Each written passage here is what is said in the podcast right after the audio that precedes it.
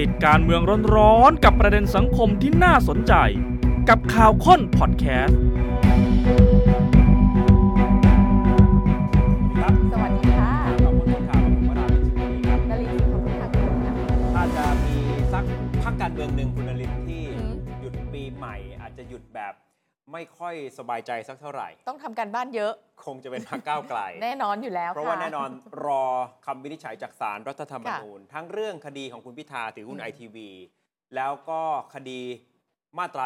112ค่ะที่เอาเรื่องนี้ไปรณรงค์หาเสียงเลือกตั้งว่าจะแก้ไข จะเข้าข่ายล้มล้างการปกครองหรือไม่ ยังมีงานสภาที่ต้องทำการบ้านอีกนะ วันนี้ไปขึ้นศาลไต่สวนแล้ว อืม และเรื่อง1 1 2เนี่ยจะ วินิจฉัยกันปลายเดือนมกราคมค่ะส่วนงานสภาที่คุณอรินทร์บอก พรุ่งนี้คณะรัฐมนตรีอืมประชุมแล้วก็น่าจะเป็นสำนักงบประมาณที่เสนอตัวร่าง พระราชบัญญัติงบประมาณค่ะรายจ่ายประจำปี 2567 เข้าที่ประชุมครมพรุ่งนี้ ใช่เลย นั่นแปลว่า วันที่นัดหมายกันจะพิจารณาในวาระแรกวันเนี่ยที่สามสามถึงห้าอืม พรรคก้าวไกลในฐานะฝ่ายค้านหลักมีเวลาในแง่ของการไปตรวจค่ะร่างพรบงบประมาณสัปดาห์เดียวเท่านั้น โอ้โห ไม่กล้าไปกินเลี้ยงปีใหม่เลยอะเอาจริง คุณชัยธวัฒน์บ่นอุบเลยโอ้ยบอกนี่เป็นการให้เวลาที่สั้นที่สุด ครั้งค่ะหนึ่งตอนยุคพลเอกประยุทธ์ตอนที่ก้าวไกลเป็นฝ่ายค้านอาจจะมีเวลาสักสองสัปดาห์อืมในการดูร่างพรบงบประมาณค่ะถึงบอกว่าสงสัยพรรคก้าวไกลหยุดปีใหม่นี่อาจจะไม่ค่อยอ่าเต็มอิ่ม มีความสุขสดชื่นเต็มร้อยสักเท่าไหร่ ถ้าใช่ดูสถานการณ์การเมืองที่เกิดขึ้นแต่ค่ะอีกด้านหนึ่งอืมนิดาโพลเปิดผลสำรวจออกมาล่าสุด แล้วเขาก็เพิ่งสำรวจว่าคุณพิธาเนี่ยคะแนนพุ่งปรี๊ดเหรอคะ ทั้งตัวคุณพิธาและแล้วก็ความเป็นพรพัรกคก้าวไกลอ๋อมุมนี้อาจจะมีมุมที่ยังพอสบายใจได้หรือเปล่าค่ะแม้ว่าผ่านการเลือกตั้งมาตั้งแต่เดือนพฤษภาคมที่พักก้าวไกล หรือตัวคุณพิธากระแสขึ้นสูงมากอืมอืมและนี่เป็นครั้งแรกที่นิดาโพลกลับมาสำรวจความนิยมในทางการเมืองเพราะว่าช่วงหลังเลือกตั้งเนี่ยเขาก็หยุดการสำรวจในแง่นี้ไป ค่ะ เขาก็จะสำรวจทุกไตรมาสใช่ไหมใช่ครับ นี่เป็นครั้งแรกอ่าที่สำรวจคะแนนนิยมในทางการเมืองค่ะแต่ก็อาจจะยังบอกอะไรไม่ได้บ้าง คุณภูมิธรรมบอกโอ้ยตั้ง 3 ปีอืมเดี๋ยวขอรอดูผลงานรัฐบาลจะเห็นเป็นรูปธรรมปี 2568 มันก็วัดกันไปเป็นห่วงๆนั่นแหละค่ะ วันนี้นะคะที่เตรียมมาให้คุณผู้ชมแบบพิเศษเนี่ยคือบอกห่วงเวลาครับบอกเอาไว้ว่ากับระเบิดที่จะเกิดขึ้นในปี 67 แล้วจะเป็นหมุดหมายสำคัญทั้งของรัฐบาลและของฝ่ายค้านอยู่ตรงไหนกันแน่ ที่เขาคุยคุยๆกันเนี่ยไปถามอาจารย์วิษณุว่า พฤษภาคมสวจะหมดวาระของอ่าตัวเอง แล้วรอสวใหม่จะมีอะไรเปลี่ยนแปลงไหมครับเราก็ไปสืบมาแล้วมีด้วย อะเดี๋ยวไล่เรียงกันไป ค่ะเก็บตกประเด็นการเมืองก่อนที่จะหยุดปีใหม่กันอืมยาวๆ เอาเรื่องแรกก่อนที่วันนี้ศาลรัฐธรรมนูญนัดไต่สวน ค่ะ ในคดีที่พักก้าวไกลเอาเรื่องมาตรา 112 เพื่อจะแก้ไข ไปรณรงค์หาเสียงเลือกตั้ง แล้วก็มีผู้ร้องว่าทำแบบนี้ล้มล้างการปกครองหรือไม่ศาลนัดไต่สวนวันนี้นะครับ มีทั้งคุณพิธาในฐานะอดีตหัวหน้าพักก้าวไกล คุณชัยธวัฒน์หัวหน้าพักคนปัจจุบัน และในฐานะอดีตเลขาธิการพักก้าวไกล ซึ่งก็ รณรงค์หาเสียงเรื่องนี้เป็นสองคนหลักที่มาขึ้นให้การในชั้นศาลรัฐธรรมนูญค่ะพอให้การเสร็จปุ๊บศาลก็มีเอกสารข่าวออกมาว่าจะนัดฟังคำวินิจฉัยวันที่ 31 มกราคมเวลาบ่าย2นะครับ ก็ลุ้นระทึกกันอืมคุณพิธาบอกว่ายังไงแล้วข้อเสนอการแก้ไขกฎหมายเนี่ยมันเป็นหน้าที่ของฝ่ายนิติบัญญัติ และไม่ใช่พักก้าวไกลดำเนินการเป็นพักแรกด้วยนะ ตอนหาเสียงเนี่ยก็ยังมีแคนดิเดตนายกรัฐมนตรีหลายคนแสดงความเห็น เรื่องการแก้ไขมาตรา 112 ในช่วงหาเสียง เพราะฉะนั้นเรื่องนี้จะบอกว่ามีเจตนาหรือกระทำการใด ๆ ที่จะเป็นการล้มล้างการปกครองเนี่ยไม่ใช่แน่นอนในมุมของคุณพิธานะครับเอาลองฟังดูครับพอใจกับการได้แถลงข้อเท็จจริง แล้วก็ข้อกฎหมายให้ต่อข้อสงสัยของของทางตุลาการศาลรัฐธรรมนูญครับ ก็ตามความคาดหมายทั้งทั้งสอง ดีนะครับก็ยังยังมั่นใจในข้อเท็จจริงหลาย ๆ เรื่องข้อเสนอที่ให้มีการแก้ไขทางนิติบัญญัติไม่ใช่ไม่ใช่ว่ามาจากพรรคเราเป็นพรรคแรกใช่ไหมครับก็มีกระบวนการตั้งแต่สมัยของคอปของสมัยรัฐบาลอภิสิทธิ์ก็ดีใช่ไหมครับผลออกมาก็คือสมัยของรัฐบาลยิ่งรักษณ์ไม่ว่าจะเป็นเรื่องของการบริหารสถานการณ์ความขัดแย้งทางการเมืองที่เกิดขึ้นในช่วง 364 หรือแม้แต่กระทั่งการพูดเรื่องเกี่ยวกับการแก้ไขก็ไม่ได้มาจากแคนดิเดตนายกคนเดียวก็มีจากหลาย ๆ ท่านตาม เพราะฉะนั้นตรงนี้เนี่ยก็น่าจะยืนยันได้ถึงเรื่องของเจตนาก็ดีในเรื่องของการดำเนินการก็ดี หรือว่าเรื่องของรายละเอียดก็ดี ว่าเป็นกระบวนการทางนิติบัญญัติที่ตามรัฐธรรมนูญแล้วก็ตามกฎหมาย ไม่ได้มีเจตนาไม่ได้มี action อะไรที่ต้องการที่จะล้มล้างการปกครอง คุณพิธาก็พอใจผลค่ะจากการที่ขึ้นไต่สวนในชั้นศาลนะครับ แล้วก็ยืนยันเรื่องไม่ได้มีเจตนาในการล้มล้างการปกครอง คุณพิธาบอกว่าในตอนที่ยื่นเมื่อปี 2564 บริบทของการเมืองในขณะนั้น มีการใช้ความรุนแรง คดีที่เกี่ยวข้องกับมาตรา 112 เพิ่มขึ้นจากหลัก 10 เป็นหลักร้อยหรือ 268 คดีในปี 63 และมีการดำเนินคดีกับเยาวชน 20 คนในปี 64 เพราะฉะนั้นเนี่ยพักก้าวไกลจึงเห็นว่า การเสนอแก้กฎหมายเป็นทางสายกลาง และเป็นทางออกการเมืองในขณะนั้น ในแต่ละเรื่องแต่ละเวลาก็จะต้องดูว่าสิ่งสำคัญในระบบยุติธรรมจะต้องได้สัดส่วน เมื่อมีการละเมิดเสรีภาพกับการลงโทษ และพื้นที่ที่ดีที่สุดก็คือ รัฐสภาก็ใช้กลไกปกติ ทีนี้วันนี้ก็มีบรรดาแฟนคลับของพรรคก้าวไกลและอาจจะเป็นแฟนคลับของคุณพิธาก็ไป ให้กำลังใจมีดอกมงค่ะดอกไม้เตรียมไว้ให้เนี่ยดอกนะครับดาวเรืองคุณพิธาก็เลยได้มีโอกาสได้ทักทายกล่าวเมอร์รี่คริสต์มาสกับทุกๆ คน บอกขอให้มีความสุข ขอสวัสดีปีใหม่ ปีหน้าขอให้เป็นปีที่ดี คิดสิ่งใดขอให้สมปรารถนา แล้วก็ยืนยันว่าปีหน้าจะตั้งใจทำงานเพื่อประชาชนมากขึ้นอะอันนี้อืมในฐานะอดีตหัวหน้าพักคนสำคัญในช่วงของการ รณรงค์หาเสียงเลือกตั้ง ก็มาพร้อมกันนะคะกับหัวหน้าพักคนปัจจุบันคุณชัยธวัฒน์นั่นเองค่ะ คุณชัยธวัฒน์บอกว่าการไต่สวนก็ผ่านไปได้ด้วยดี มั่นใจนะคะ ทั้งข้อเท็จจริงของกฎหมาย และเจตนาของก้าวไกลว่าไม่ได้เป็นการล้มล้างการปกครอง คุณชัยธวัฒน์ยังเล่าให้ฟังอีกนะคะ ว่าการไต่สวนเนี่ยตัวของคุณชัยธวัฒน์ก็จะอยู่ห้องหนึ่งคุณพิธาก็อยู่อีกห้องหนึ่งนะเขาไม่ได้อยู่ห้องเดียวกันนะคะ คุณชัยธวัฒน์บอกว่าเชื่อมั่น จริง ๆ ก็เชื่อมั่นเหมือนเดิมอะ ย้ำคำเดิมตลอดนะคะว่าการเสนอร่างกฎหมาย การแก้ไขมาตรา 112 รวมถึงประมวลกฎหมายอาญาที่เกี่ยวกับหมิ่นประมาทและทุกๆ กฎหมาย ไม่ได้สามารถจะนำไปสู่การทำลายระบบการปกครองได้หรอกเพราะว่าสุดท้ายก็ต้องใช้เสียงส่วนใหญ่ของสภาใช่ไหม แถมยังมีกระบวนการการตรวจสอบความชอบด้วยรัฐธรรมนูญอีก ลองฟังเสียงคุณชัยธวัฒน์ดูค่ะ คือเรายังเชื่อมั่นเหมือนเดิมนะครับว่าการเสนอร่างกฎหมายใช้กระบวนการนิติบัญญัตินะครับ การแก้ไขเอ่อมาตราหนึ่งสองซึ่งรวมถึงประมวลกฎหมายอาญานะครับฐานความผิดหมิ่นประมาทหรือว่าทุกกฎหมายนะครับ เราก็ยังมั่นใจนะครับว่ามันไม่สามารถนำไปสู่การล้มล้างการปกครองได้ครับเพราะว่าการเสนอร่างใดๆเนี่ยมันมีกระบวนการ ของสภาอยู่แล้วนะครับในการไม่ว่าจะเป็นวาระที่ 1 วาระที่ 2 วาระที่สา3ซึ่งจะต้องใช้เสียงส่วนใหญ่ของสภานะครับต้องใช้กรรมธิการในการที่จะคัดกรองพิจารณาตัวเนื้อหา ซ้ำก็ยังมีกระบวนการในการตรวจสอบความชอบด้วยรัฐธรรมนูญนะครับ ตั้งแต่ก่อนที่ร่างหากหากร่างกฎหมายผ่านสภา ก่อนที่จะประกาศใช้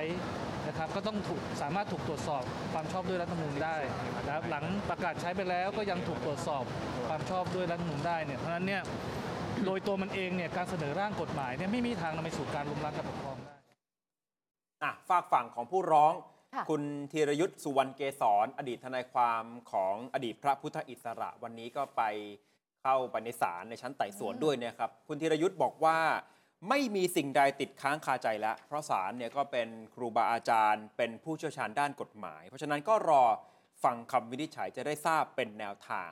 แต่ก็ถามต่อคือวันเนี้ยก็ชัดเจนว่าเป็นก๊อกหนึ่งใช่ในคำร้องเนี่ยสารรัฐธรรมนูญคงจะไปบอกยุบพักก้าวไกลไม่ได้ เพราะว่าไม่ได้ร้องไปแบบนั้น แต่ก๊อกสองล่ะ คุณธีรยุทธ์ว่าอย่างไร วางแผนเอาไว้ต่อไปแล้วหรือไม่ คุณธีรยุทธ์บอกว่ายังไม่คิดถึงขั้นนั้นเพ ราะว่าโดยหลักการเนี่ยเพียงว่าให้เกิดการหยุดให้ยกเลิกการที่จะเปิดช่องทางให้มีการก้าวล่วงถึงสถาบัน นั่นคือสิ่งที่ตนต้องการ และในคำร้องไม่ได้มีการให้ศาลพิจารณาถึงขั้นยุบพักลองฟังคุณธีรยุทธ์ดูครับถ้าเกิดสมมติว่าศาลให้เอ่อเลิกให้พักเก้าวไกลเลิกการกระทำอะค่ะตามตามคำร้องเนี่ยจะไปยื่นร้องยุบพักต่อไปอะไรยังไงไหมคะพี่ตามคำร้องของผมเนี่ยผมปรารถนาแค่เพียงว่าให้เกิดการหยุดให้ เกิดการยกเลิกที่จะเอ่อเอ่อเปิดช่องทางให้มีการก้าวล่วงถึงสถาบันพระมหากษัตริย์เท่านั้นเองครับ ในคำร้องของเราไม่ได้มีถึงขั้นการยุบพักไม่มีครับไม่มีไม่มี เพราะว่าว่าประเด็นปัญหาของตามคำร้องของผมเนี่ยอยู่แค่ตรงว่าเอ่อการที่จะมีช่องทางใดก็ตามแต่ที่จะให้เกิดการวิพากษ์วิจารณ์ก้าวล่วงอ่าถึงสถาบันพระมหากษัตริย์เนี่ยซึ่งอาจจะเป็นช่องทางให้มีการ เอ่อกัดเซาะบ่อนเซาะหรือบ่อนทำลายแม้แต่เพียงเล็กน้อย ซึ่งอาจจะขยายวงกว้างได้ในภายหน้าเนี่ยผมเห็นแค่เพียงนั้นเองว่าควรจะต้องหยุดยั้งไม่ไม่ไม่ไม่มีสิ่งใดที่ติดค้างใจครับเพราะว่าทางศาลท่านก็เป็นเอ่อครูบาอาจารย์ เป็นผู้มีความรู้เชี่ยวชาญทางกฎหมายอย่างสูงอืมวันนี้คุณธีรยุทธ์ค่อนข้างสงวนท่าทีใช่ค่ะนะครับคุณนรินทร์เพราะว่าก่อนหน้านี้เคยให้สัมภาษณ์พิเศษกับเนชั่นทีวีใช่และข่าวคนคนข่าวก็เคยนำมาเสนอแล้วว่าคุณอืมธีรยุทธ์เนี่ย ก็คล้ายๆ เตรียมก๊อกสองเอาไว้เหมือนกัน ถ้าหากว่าผลจากคำวินิจฉัยของศาลบอกใช่ให้เลิกการกระทำค่ะ มันก็ตีความได้ว่าเป็นการ ล้มล้างการปกครองแล้วใช่ไหมถึงให้เลิก ใช่ใช่ แล้วก็อาจจะไปยื่นในขั้นตอนของกกตนำไปสู่การยุบพักต่อไปหรือไม่มันคือหลังจากนั้นเมื่อผลออกมา คือเบื้องหลังคงจะใช่ ตระเตรียมไว้แล้วคือถ้าเพีจะยงแต่ว่พูดไปมันก็เหมือนว่าคิดว่าผลจะออกมาเป็นอย่างวันั้นก็มัเลยนก็คงไม่ได้จะยังใช่ไหมสงวนท่าทีใช่นะครับแล้วะคุณธีรยุทธ์ก็พยายามจะอ้างอิงถึงอืม คำวินิจฉัยของศาลรัฐธรรมนูญ เรื่องที่เยาวชนเข้าไปเอ่อประเอ่อจัดการชุมนุมใช่ กันที่มหาวิทยาลัยธรรมศาสตร์ วันที่ 10 สิงหาคมปีค่ะ63ศาลเคยบอกมาแล้วว่านั่นน่ะเข้าข่ายล้มล้างการปกครองใช่ก็เลยอยากจะให้เรื่องนี้เป็นมาตรฐานบังคับใช้กับพรรคก้าวไกลด้วย รอดูเลยนะคะ คุณผู้ชมนอกเหนือจากเรื่องของพักก้าวไกลเนี่ยถ้านับรวมๆนะคะ ในเดือนมกราคมของปีหน้าครับจะมี 3 คดีสำคัญสำคัญที่สารรัฐธรรมนูญ นัดวินิจฉัยนะคะ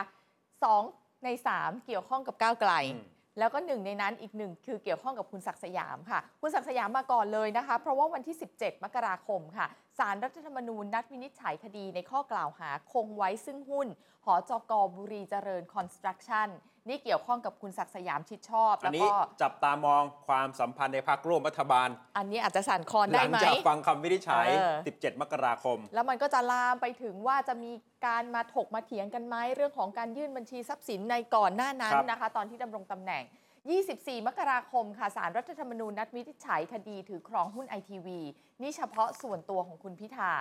แล้วก็สิ้นเดือนเลย 31 อย่างที่บอกไปนะคะ นัดวินิจฉัยคดีของก้าวไกลที่เข้าข่ายล้มล้างการปกครองไหมหมายถึงว่าหยุดให้กระทำการนี้หรือไม่อืมทีนี้มาทำความเข้าใจ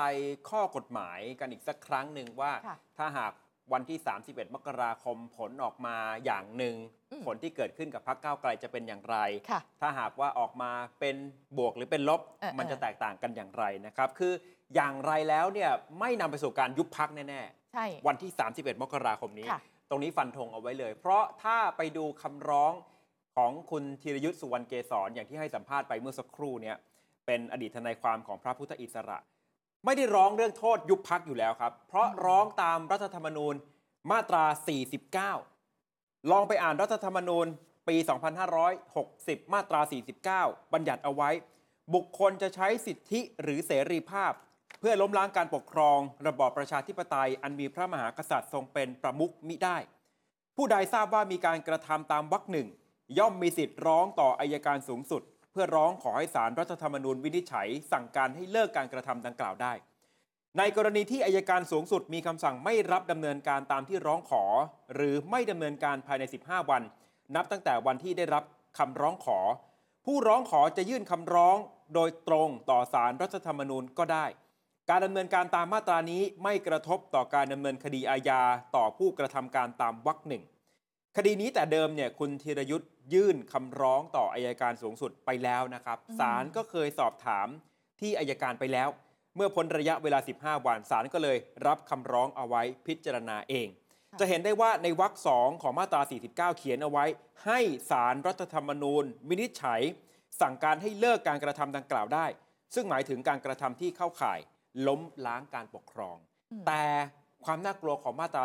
49 มันไม่ได้จบแค่ศาลสั่งให้ยุติการกระทำเพราะถ้าศาลตัดสินว่าเป็นการกระทำที่เข้าข่ายล้มล้างการปกครอง นอกจากสั่งยุติการกระทำแล้วเนี่ยตรงนี้ครับมันอาจจะเป็นช่องทาง ให้สามารถไปยื่นคำร้องอื่น หรือดำเนินการอย่างอื่นต่อได้อีก เหมือนคดีของคุณรุ้งไม้อานนท์เพนกวินแบบนี้ ตอนที่จัดชุมนุมที่มหาวิทยาลัยธรรมศาสตร์ และมีข้อเสนอ 10 ข้อปฏิรูปสถาบัน 10 สิงหาคมปี 63 ครั้งนั้นคุณสนธิยาสวัสดีนักร้องชื่อดังอีกคนหนึ่งไปยื่นคำร้องตามมาตราเดียวกันเนี่ยครับ มาตรา 49 ให้ศาลวินิจฉัยว่าเขาเข้าข่ายล้มล้างการปกครองหรือไม่ศาลก็มีมติวันที่ 10 พฤศจิกายนปี 64 บอกว่าการกระทำนั้นเข้าข่ายล้มล้างการปกครอง สั่งให้ยุติการกระทำศาลทำได้เท่านั้นตามคำร้อง แต่กระบวนการมันไม่จบแค่นั้น เพราะว่าหลังจากนั้น มีการไปแจ้งความเอาผิดในทางอาญากับผู้ที่เกี่ยวข้อง ต่อกรณีพักเก้าไกลก็เหมือนกันครับ ถ้าหากว่าศาลวินิจฉัย ว่าการหาเสียงด้วยการเสนอแก้ไขประมวลกฎหมายอาญามาตรา 112 เข้าข่ายล้มล้างการปกครอง ก็จะมีคนไปร้องยุบพักก้าวไกลต่อ ความน่ากลัวก็คือคำวินิจฉัยของศาลรัฐธรรมนูญ ถ้าศาลบอกว่าให้หยุดการกระทำเพราะมันเข้าข่ายล้มล้างการปกครองเนี่ยมันจะเป็นที่สุดนะครับผูกพันทุกองค์กร ฉะนั้นศาลอื่นจะตัดสินแบบอื่นก็คงจะยาก ก็ต้องตัดสินไปในทิศทางเดียวกัน นั่นคือมีความผิด และที่ต้องลุ้นกันหนักๆ ก็คือคุณธีรยุทธ์ในฐานะอดีตทนายความของอดีตพระพุทธอิสระ เคยให้สัมภาษณ์กับเนชั่นเอาไว้ บอกเมื่อศาลมินิจฉัยให้ก้าวไกลหยุดการกระทำที่เข้าข่ายล้มล้างการปกครอง เขาเนี่ยจะเดินแผนก๊อก2ทันทีด้วยการไปยื่นกกตให้ยุบพักก้าวไกล ซึ่งคุณธีรยุทธ์บอกว่าได้ยื่นคำร้องรอเอาไว้แล้วด้วย คาดว่าทางกกตเองก็อาจจะรอฟังคำวินิจฉัยของศาลรัฐธรรมนูญอยู่เหมือนกัน แปลว่าตัวคำร้องเนี่ยอยู่ในมือกกตแล้ว ก็นั่นน่ะสิ รอว่าศาลว่าอย่างไรค่ะเหตุผลที่คุณธีรยุทธ์นำไปร้องต่อศาลก็ใช่ว่าจะไม่มีน้ำหนักเลยนะครับ เพราะว่าร่างแก้ไขประมวลกฎหมายอาญามาตรา 112 ที่พักเก้าวไกลเคยยื่นต่อสภาชุดที่แล้ว แม้จะเรียกว่าเป็นร่างแก้ไขแต่ผลของมันก็คือ ยกเลิกมาตรา 112 เพราะเสนอให้ตัดมาตรานี้ออกไป จากสารบบกฎหมายอาญาแล้วก็ใช้เลขมาตราอื่นแทน ในเนื้อหาอื่น คือลดโทษ เหลือจำคุกไม่เกิน 1 ปี ปรับไม่เกิน 3 0 0แสนบาท จากปัจจุบันในยระวังโทษจำคุกตั้งแต่ 3 ปีถึง 15 ปี จะเห็นว่าโทษหายไปเยอะมาก เยอะ บทสรุปของคดีนี้ครับ ถ้าหากศาลวินิจฉัยว่าการกระทำของพรรคก้าวไกลและคุณพิธา ไม่เข้าข่ายล้มล้างการปกครอง พักก็คงจะยื่นร่างแก้ไขประมวลกฎหมายอาญามาตรา 112 เข้าสภาให้ไปพิจารณากันอีกรอบหนึ่ง หลังจากถูกตีตกไปในสภาชุดก่อน และจากนั้นก็มาลุ้นกันว่าอะไรจะเกิดขึ้น แต่กลับกันถ้าหากศาลบอกคุณพิธา และพรรคก้าวไกลกระทำการล้มล้างการปกครอง และสั่งให้หยุดการกระทำคดียุบพักนั่นถือว่าเริ่มนับหนึ่งทันทีกกตอาจจะชงคำร้องยุบพักไปที่ศาลรัฐธรรมนูญ แล้วคำถามคือศาลจะพิจารณาเป็นอื่นได้อย่างไรในเมื่อเคยบอกแล้วว่า ให้เข้าข่ายเลิกการกระทำอืมจะพิจารณาเป็นอย่างอื่นได้หรือไม่นอกจากสั่งยุบพรรคไม่ได้เลยตรงนี้แหละคือผลทางกฎหมายที่มันอาจจะผูกพันกัน โดยรวมๆครับไทม์ไลน์คาดว่าช่วงก่อนสงกรานต์อาจจะเห็นหน้าเห็นหลัง แม้ว่าคุณชัยธวัฒน์เพิ่งจะให้สัมภาษณ์พิเศษกับเนชั่นทีวีบอกว่ากว่าคดีจะไต่สวนและรู้ผลก็คงอีกนาน แต่นักกฎหมายในวงการเขาบอกงานนี้อาจจะมาเร็วเคลมเร็ว เพราะคำวินิจฉัยสารรัฐธรรมนูญรองรับมีอยู่แล้วไง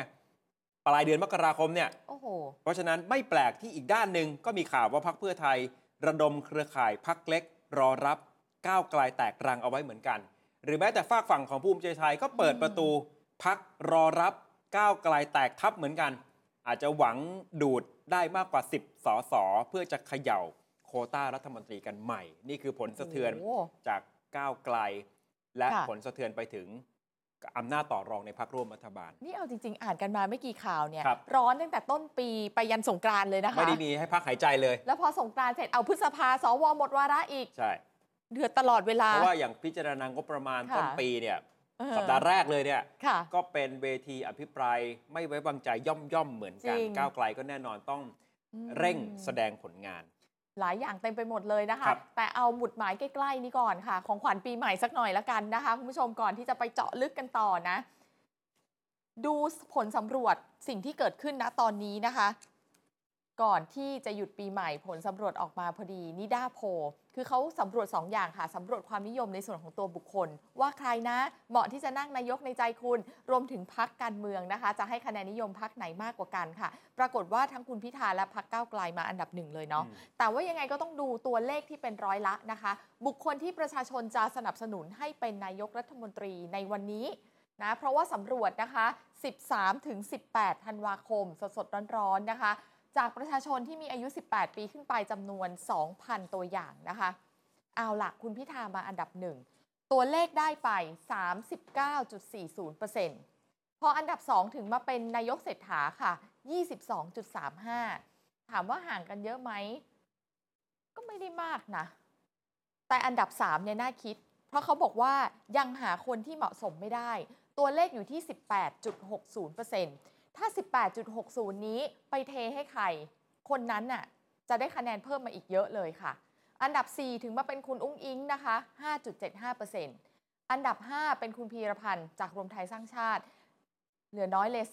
2.40%แล้วก็ลดลงมาเรื่อยๆ เป็นคุณอนุทิน 1.70%คุณหญิงสุดารัตน์อีก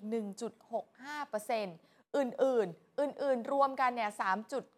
3.90%แต่รวมหลายคนมากเลยนะคะ รวมบิ๊กป้อม รวมคุณชัยธวัฒน์คุณอภิสิทธิ์ คุณวราวุธคุณชวน คุณเฉลิมชัย คุณเทวัน อาจารย์วันนอร์พันตำรวจเอกทวี คุณเฉลิมอยู่บำรุง พี่เต้มงคลกิจก็อยู่ในนี้ด้วย ดรสุภชัยด้วย นี่คือส่วนของตัวบุคคลครับ ไปต่อนะคะ จากตัวบุคคลแล้วพักการเมืองที่ประชาชนสนับสนุนในวันนี้เหมือนกันนะคะ ก้าวไกลมาอันดับ 1 44.05%เพื่อไทย 24.05% ห่างกัน 20%นะอันดับ 3 อุ้ยคล้ายๆ เหมือนตัวบุคคลเลยอะยังหาพักการเมืองที่เหมาะสมไม่ได้ แล้วตัวเลขก็ใกล้กันด้วยนะ 16.10%อันดับ 4 มาเป็นประชาธิปัตย์ค่ะ 3.60%อันดับ 5 เป็นรวมไทยสร้างชาติ 3.20%อันดับ 6 ภูมิใจไทยนะคะ 1.75%แล้วอันดับ 7 ถึงมาเป็นพลังประชารัฐอีก 1.45%ค่ะ จะมีก้อนที่ตัวเลขประมาณ 3.95 บอกไม่ตอบไม่สนใจ ครับ เดี๋ยวสักครู่หนึ่งฟังผอนิดาโพเขาวิเคราะห์ว่าอย่างไรแต่ปฏิกิริยาทั้งจากก้าวไกลและเพื่อไทยแตกต่างกัน ของคุณพิธาเนี่ยบอกขอบคุณที่ผลสำรวจยังนึกถึงกัน ค่ะ แต่คุณพิธาเขามีคำพูดคำหนึ่งเป็นข้อคิดของเขาเองนะ ว่า บอกสำหรับผมตอนขึ้นอย่าหลง ตอนลงอย่าท้อ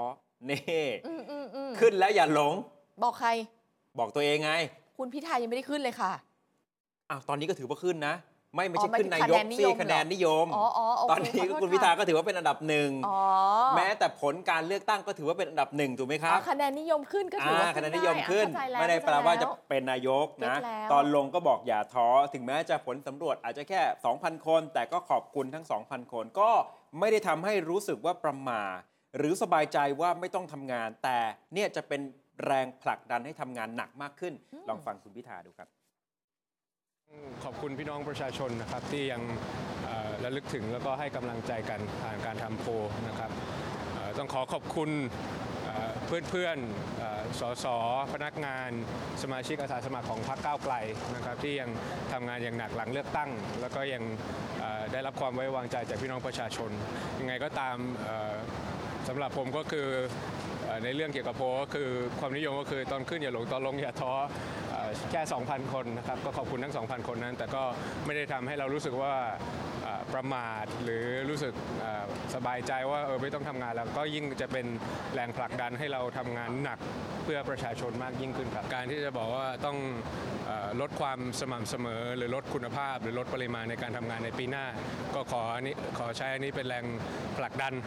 แรงจูงใจเป็นอินสปิเรชันในการทำงานต่อไปในปีหน้า อะนี่ตอบในค่ะ ฐานะผู้ที่ยังมีความนิยมอันดับหนึ่งจากนิดาโพลอืมอืมอ้าวแล้วรัฐบาล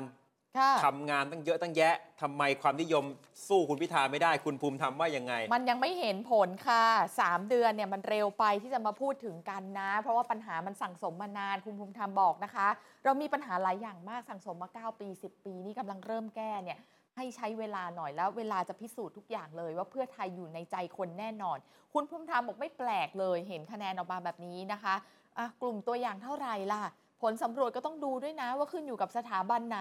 แต่แกก็พูดเท่านี้นะคะ ไม่ได้ลงรายละเอียดนะ สิ่งสำคัญที่สุดคือปัญหาพื้นที่ของประชาชน โดยเชื่อว่าประชาชนในพื้นที่ที่เราไปก็คือเพื่อไทยไปเนี่ยประชาชนส่วนใหญ่ยังคงสนับสนุนเพื่อไทย คุณภูมิธรรมเขาย้ำแบบนี้เขาบอกว่าความนิยมเนี่ย ไม่เท่ากับผลงานที่รับใช้ประชาชนนะ เข้ามาทำงาน 3 เดือนโหสำรวจกันมันก็แอบเร็วไปนิดนึงอะเนาะเหมือนกับที่จะมีการอภิปรายไม่ไว้วางใจรัฐบาลแบบนี้ค่ะ รัฐบาลก็เพิ่งเข้ามาทำงานเหมือนกัน สิ่งที่อยากจะขอคือขอให้เข้าใจว่ารัฐบาลเข้ามาทำงานเจอปัญหาเยอะจริง ปัญหามันสั่งสมมาตั้งนานด้วยนะ มันก็แก้ยากด้วยนะ ฟังเสียงได้เลยค่ะก็ก็ยอมรับว่าเเสียงความนิยมของคุณพิธานะครับ ก็ยังมีความ ความความนิยมอยู่ แต่ว่าจริง ๆ ต้องอยู่ที่การทำงานนะครับ ผมเชื่อว่า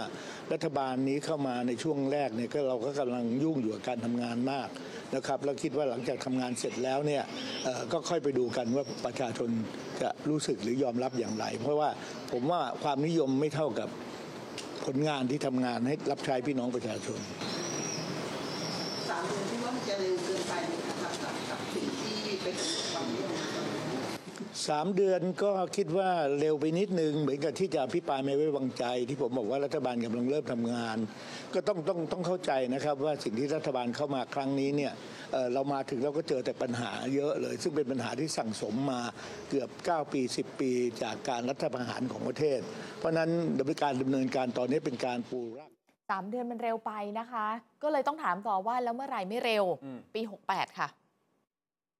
68 ว่า 68 ก็น่าจะพอเห็นผลคุณงาภูนมิไง ธรรมบอกจะเริ่มเห็นใช่ฝีไหม มือแล้ว เราจะต้องผ่านพ้นปี 67 ให้ได้ก่อนนะ ครับ เดี๋ยวเราจะเข้าดาวน์กันก่อน แล้วก็ปี 67 เต็มๆ ปี 68 จะเริ่มเห็นฝีมือแล้วที่สำคัญคือเขาอะอยากจะดูแลคนในพื้นที่เขาจะย้ำกันตลอดเพื่อไทย แล้วหลังจากนั้นแหละคนก็จะรู้ว่ารักเพื่อไทย เขาบอกจุดแข็งของพรรคเพื่อไทยที่อืมมีเหนือกว่าพรรคการเมืองอื่นๆ คือการลงพื้นที่ใช่ พบปะพี่น้องประชาชน แต่ค่ะจุดอ่อนอาจจะต้องปรับเรื่องการสื่อสารอ๋อคนรุ่นโซใหม่เชียด้ลวยมีเดีย จริง แล้วเดี๋ยวคุณ อุ้งอิงหัวหน้าพักเข้ามาจะค่ะปรับตรงเนี้ยให้มันมีความทันสมัยเข้าถึงคนเออ รุ่นใหม่มากขึ้น ค่ะ พี่อ้วนบอกว่ารอเลย 3 ปี 4 ปี เดี๋ยวมาว่ากันวันนั้น แน่นอนคือต้องไปวัดกันพูดง่ายๆคือไปค่ะวัดกันในสนามเลือกตั้งอะว่ากันยาวๆนะวันนี้ยังเร็วไป ขอเวลาหน่อย ครับ แต่ถามในมุมค่ะ ของคนทำโพลทำไมผลที่ออกมา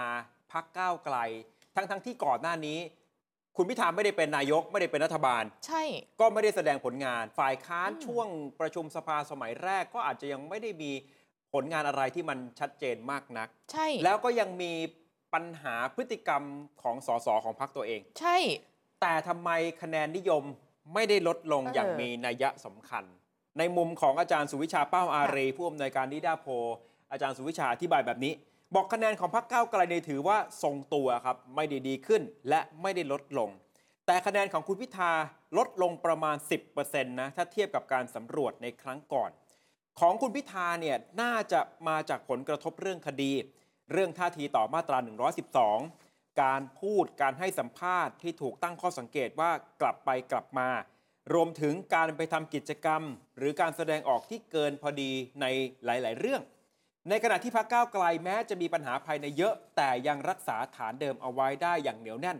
คือกลุ่มอายุ 18-35 ปี แม้ว่าจะเสียคะแนนในกลุ่มอายุสูงกว่านี้ไปบ้าง แต่โดยรวมความเป็นพักอืมถือว่ายังไม่กระทบมากนักค่ะก็แปลว่าส่วนที่มันลดเนี่ยคือคะแนนส่วนตัวของคุณพิธาอืมนะอืมแต่ความเป็นพักยังคงรักษาเอาไว้ได้ ส่วนคะแนนของคุณนุ้งอิงกับนายกเศรษฐาอาจารย์สุวิชาบอกว่าจริง ๆ แล้ว เหมือนเป็นการถ่ายโอนคะแนนระหว่างกัน โดยรวมสองคนนี้ยังมีคะแนนนิยมเท่าเดิมนะครับ นายกจากเพื่อไทย คือในฐานะนายกจากเพื่อไทยเนี่ยราวๆ 28เปอร์เซ็นต์ต้องเอามาบวกกัน ก็แปลว่าใช่ไหมของนายกเศรษฐา 22.35ค่ะของคุณแพทองทานอ๋อ5.75 ราวๆ28อาจารย์บอกไม่ มันจะเป็นการโอนถ่ายกันไปมา เพียงแต่ว่าการสำรวจครั้งก่อนคะแนนเนี่ยมันเทไปอยู่ที่คุณนุ้งอิง ตอนนั้นคุณนุ้งอิงก็เป็นแคนดิเดตคนสำคัญ แต่ครั้งนี้คะแนนเทไปที่นายกเศรษฐา เพราะกำลังปฏิบัติหน้าที่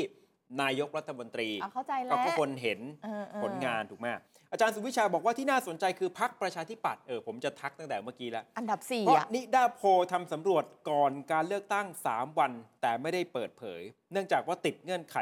กฎหมาย ผลสำรวจปรากฏว่าคะแนนนิยมของพรรคอยู่ราวๆ3% หลังจากนั้นผ่านการเลือกตั้งมีปัญหาดราม่าเกิดขึ้นกับพรรคมากมาย แต่คะแนนก็ยังอยู่ที่ตัวเลข 3%ใกล้เคียงกับของเดิมเออสะท้อนว่าคะแนนของแฟนคลับที่รักพักจริงนะ แม้ว่าจะมีความอืมเปลี่ยนแปลงอย่างไร ยังไม่ได้เปลี่ยนแปลงมากนักอืมสำหรับพักประชาธิปัตย์คะแนนนี้เนี่ยเป็นคะแนนพักที่ได้มาทั้งทั้งที่เปลี่ยนหัวหน้าพักเป็นคุณเฉลิมชัยศรีอ่อนเรียบร้อยแล้ว ซึ่งส่วนของคะแนนคุณเฉลิมชัย หมายถึงคะแนนส่วนตัวเนี่ยนะครับเดียวๆเลยนะน้อยมาก คือต่ำกว่า 1%ไปเยอะมาก ว้าวเมื่อสักครู่เนี่ยไม่ได้ติด คือแบบศูนย์จุดรวมอะไรๆไม่อยู่ในรู้กอลุ่มย่างเงี้ย ที่เป็นอื่น ๆ ด้วยไงอ๋อใช่ไหมสำหรับคุณพีรพันธ์สาลีรัฐวิภาค หัวหน้าพักรวมไทยสร้างชาติติดโผ5อันดับแรก ค่ะ อาจารย์สุวิชาบอกน่าจะได้อานิสงส์มาจากการเป็นคนใกล้ชิดลุงตู่ และรับบทบาทเป็นรัฐมนตรีพลังงาน ถือว่ามีผลงานในช่วงโค้งแรกของการเป็นรัฐบาล ขณะที่พักรวมไทยสร้างชาติคะแนนหายไปราวๆ 10%ก็เป็นผลกระทบจาก ลุงตู่วางมือทางการเมืองเช่นกัน แล้วยังหาคนแทนที่เหมาะสมไม่ได้ คะแนนจึงย้ายไปอยู่ในกลุ่ม ไม่ตัดสินใจเลือกใคร คือหายไปค่ะจากความนิยมของพักรวมไทยสร้างชาติ เพราะว่าอ๋อลุงตู่ไม่อยู่แล้วอ๋อแต่คะแนนนิยมส่วนตัวของคุณพีรพันธ์อืมอืมติดขึ้นมา เพราะว่าผลงานจากการเป็นรัฐมนตรีพลังงาน อ๋อ มาทางพลังงาน แล้วครับก็อาจจะมีนิด ๆ ที่เหมือนว่าเป็นตัวแทนลุงตู่อย่างนั้นไหมใช่ภาพยังมีตรงนั้นอยู่เมาด้วยกันนะคะ เดี๋ยวรอดูค่ะ เขาทุกไตรมาสอยู่แล้ว มันก็จะมาเรื่อย ๆ นะคะสำหรับผลสำรวจนะคะ ขยับมาดูหมุดหมายของวันพรุ่งนี้ดีกว่า วันพรุ่งนี้จะมีการเสนอนะคะ ร่างพรบงบประมาณปี 67 เข้าไป เราได้เห็นตัวเลขกลม ๆ แล้ว หลังจากนี้ก็ไปเป็นหน้าที่ของเราบรรดาสสที่จะต้องไปซองในรายละเอียดนะ แล้วก็เอามาถกกันหลังปีใหม่นะคะ ลองดูสักหน่อยค่ะ วงเงินกลม ๆ 3.48 ล้านล้านบาทนะคะใน 3.48 ล้านล้านบาทนี้เพิ่มขึ้นจากปีงบประมาณปี 66 นะคะจำนวนเงินเลยละกัน 295,000 ล้านบาท ถ้าตีเป็นเปอร์เซ็นต์ว่าเพิ่มขึ้นเท่าไหร่ เพิ่มขึ้น 9.3%ค่ะแบ่งเป็นแบบนี้รายจ่ายประจำ 2.535 ล้านล้านบาท สัดส่วน 72.85%ของงบประมาณนะคะ รายจ่ายเพื่อชดใช้เงินคงคลัง 118,361 ล้านบาท สัดส่วนเป็นเปอร์เซ็นต์คือ 3.40%มีรายจ่ายการลงทุนนะคะ 715,381 ล้านบาท สัดส่วนการลงทุนตรงนี้ก็สำคัญนะ ก็ได้อยู่ 20.56%รายจ่ายชำระคืนต้นเงินกู้ 118,320 ล้านบาท คิดเป็นสัดส่วน 3.40%มีวงเงินกู้เพื่อชดเชยการขาดดุลนนะคะ อยู่ที่ 693,000 ล้านบาท สัดส่วน 3.63% ประมาณการรายได้รัฐบาลสุทธินะคะ อันนี้ต้องประเมินเนาะประเมินไว้อยู่ที่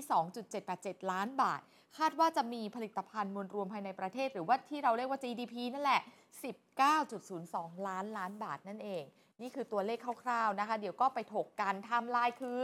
พรุ่งนี้เสนอใช่ไหมคะ 3 กับ 4 มกราคมจะมีวันที่ 5 ด้วยไหม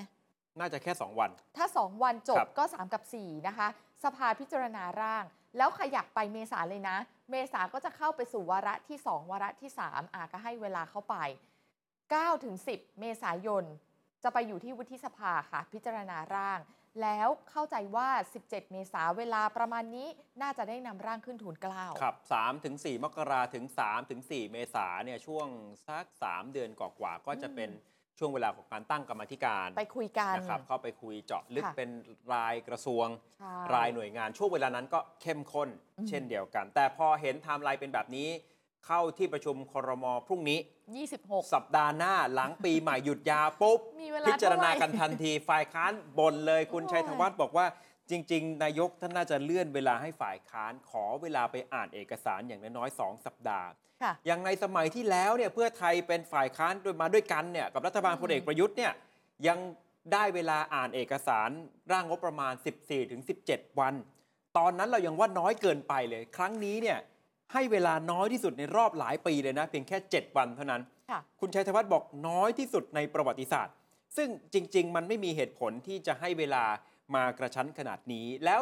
นี่ยังเป็น 7 วันที่คล่อมปีใหม่ด้วยนะ ใช่สอสอนี่คงจะไม่ได้หยุดนะครับไม่ต้องแต่เที่ยวว่าแล้วจ้าเอาละคุณชัยธวัฒน์ก็ก็คงรู้ว่ามันคงจะไปเปลี่ยนแปลงอะไรไม่ได้ ก็บอกว่าอ่าต้องทำให้ดีที่สุด แล้วก็ยังหวังว่ารัฐบาลจะให้เวลากับสสทุกคน ไม่ใช่แค่ทางฝ่ายค้านอย่างเดียวนะสสทุกคนควรจะมีเวลาอ่านพรบงบประมาณฉบับนี้ เพราะว่ามันก็อาจจะไม่ได้มองว่าเป็นฉบับของรัฐบาลร้อยเปอร์เซ็นต์แต่ก็ถือว่าเป็นฉบับที่ต้องมีการจัดสรร งบประมาณใหม่ เพื่อจะไปตอบสนองนโยบายเร่งด่วนของรัฐบาล เพราะว่ามันใช้แค่ครึ่งปีด้วย ครับ ก็ 3 ถึง4มกราคมค่ะพักก้าวไกลเร็วจังจะใช้เวลา ถ้าจะเห็นร่างไม่กี่วัน ค่ะ ก่อนเวลาอภิปรายเนี่ยจะทำผลงานได้ดี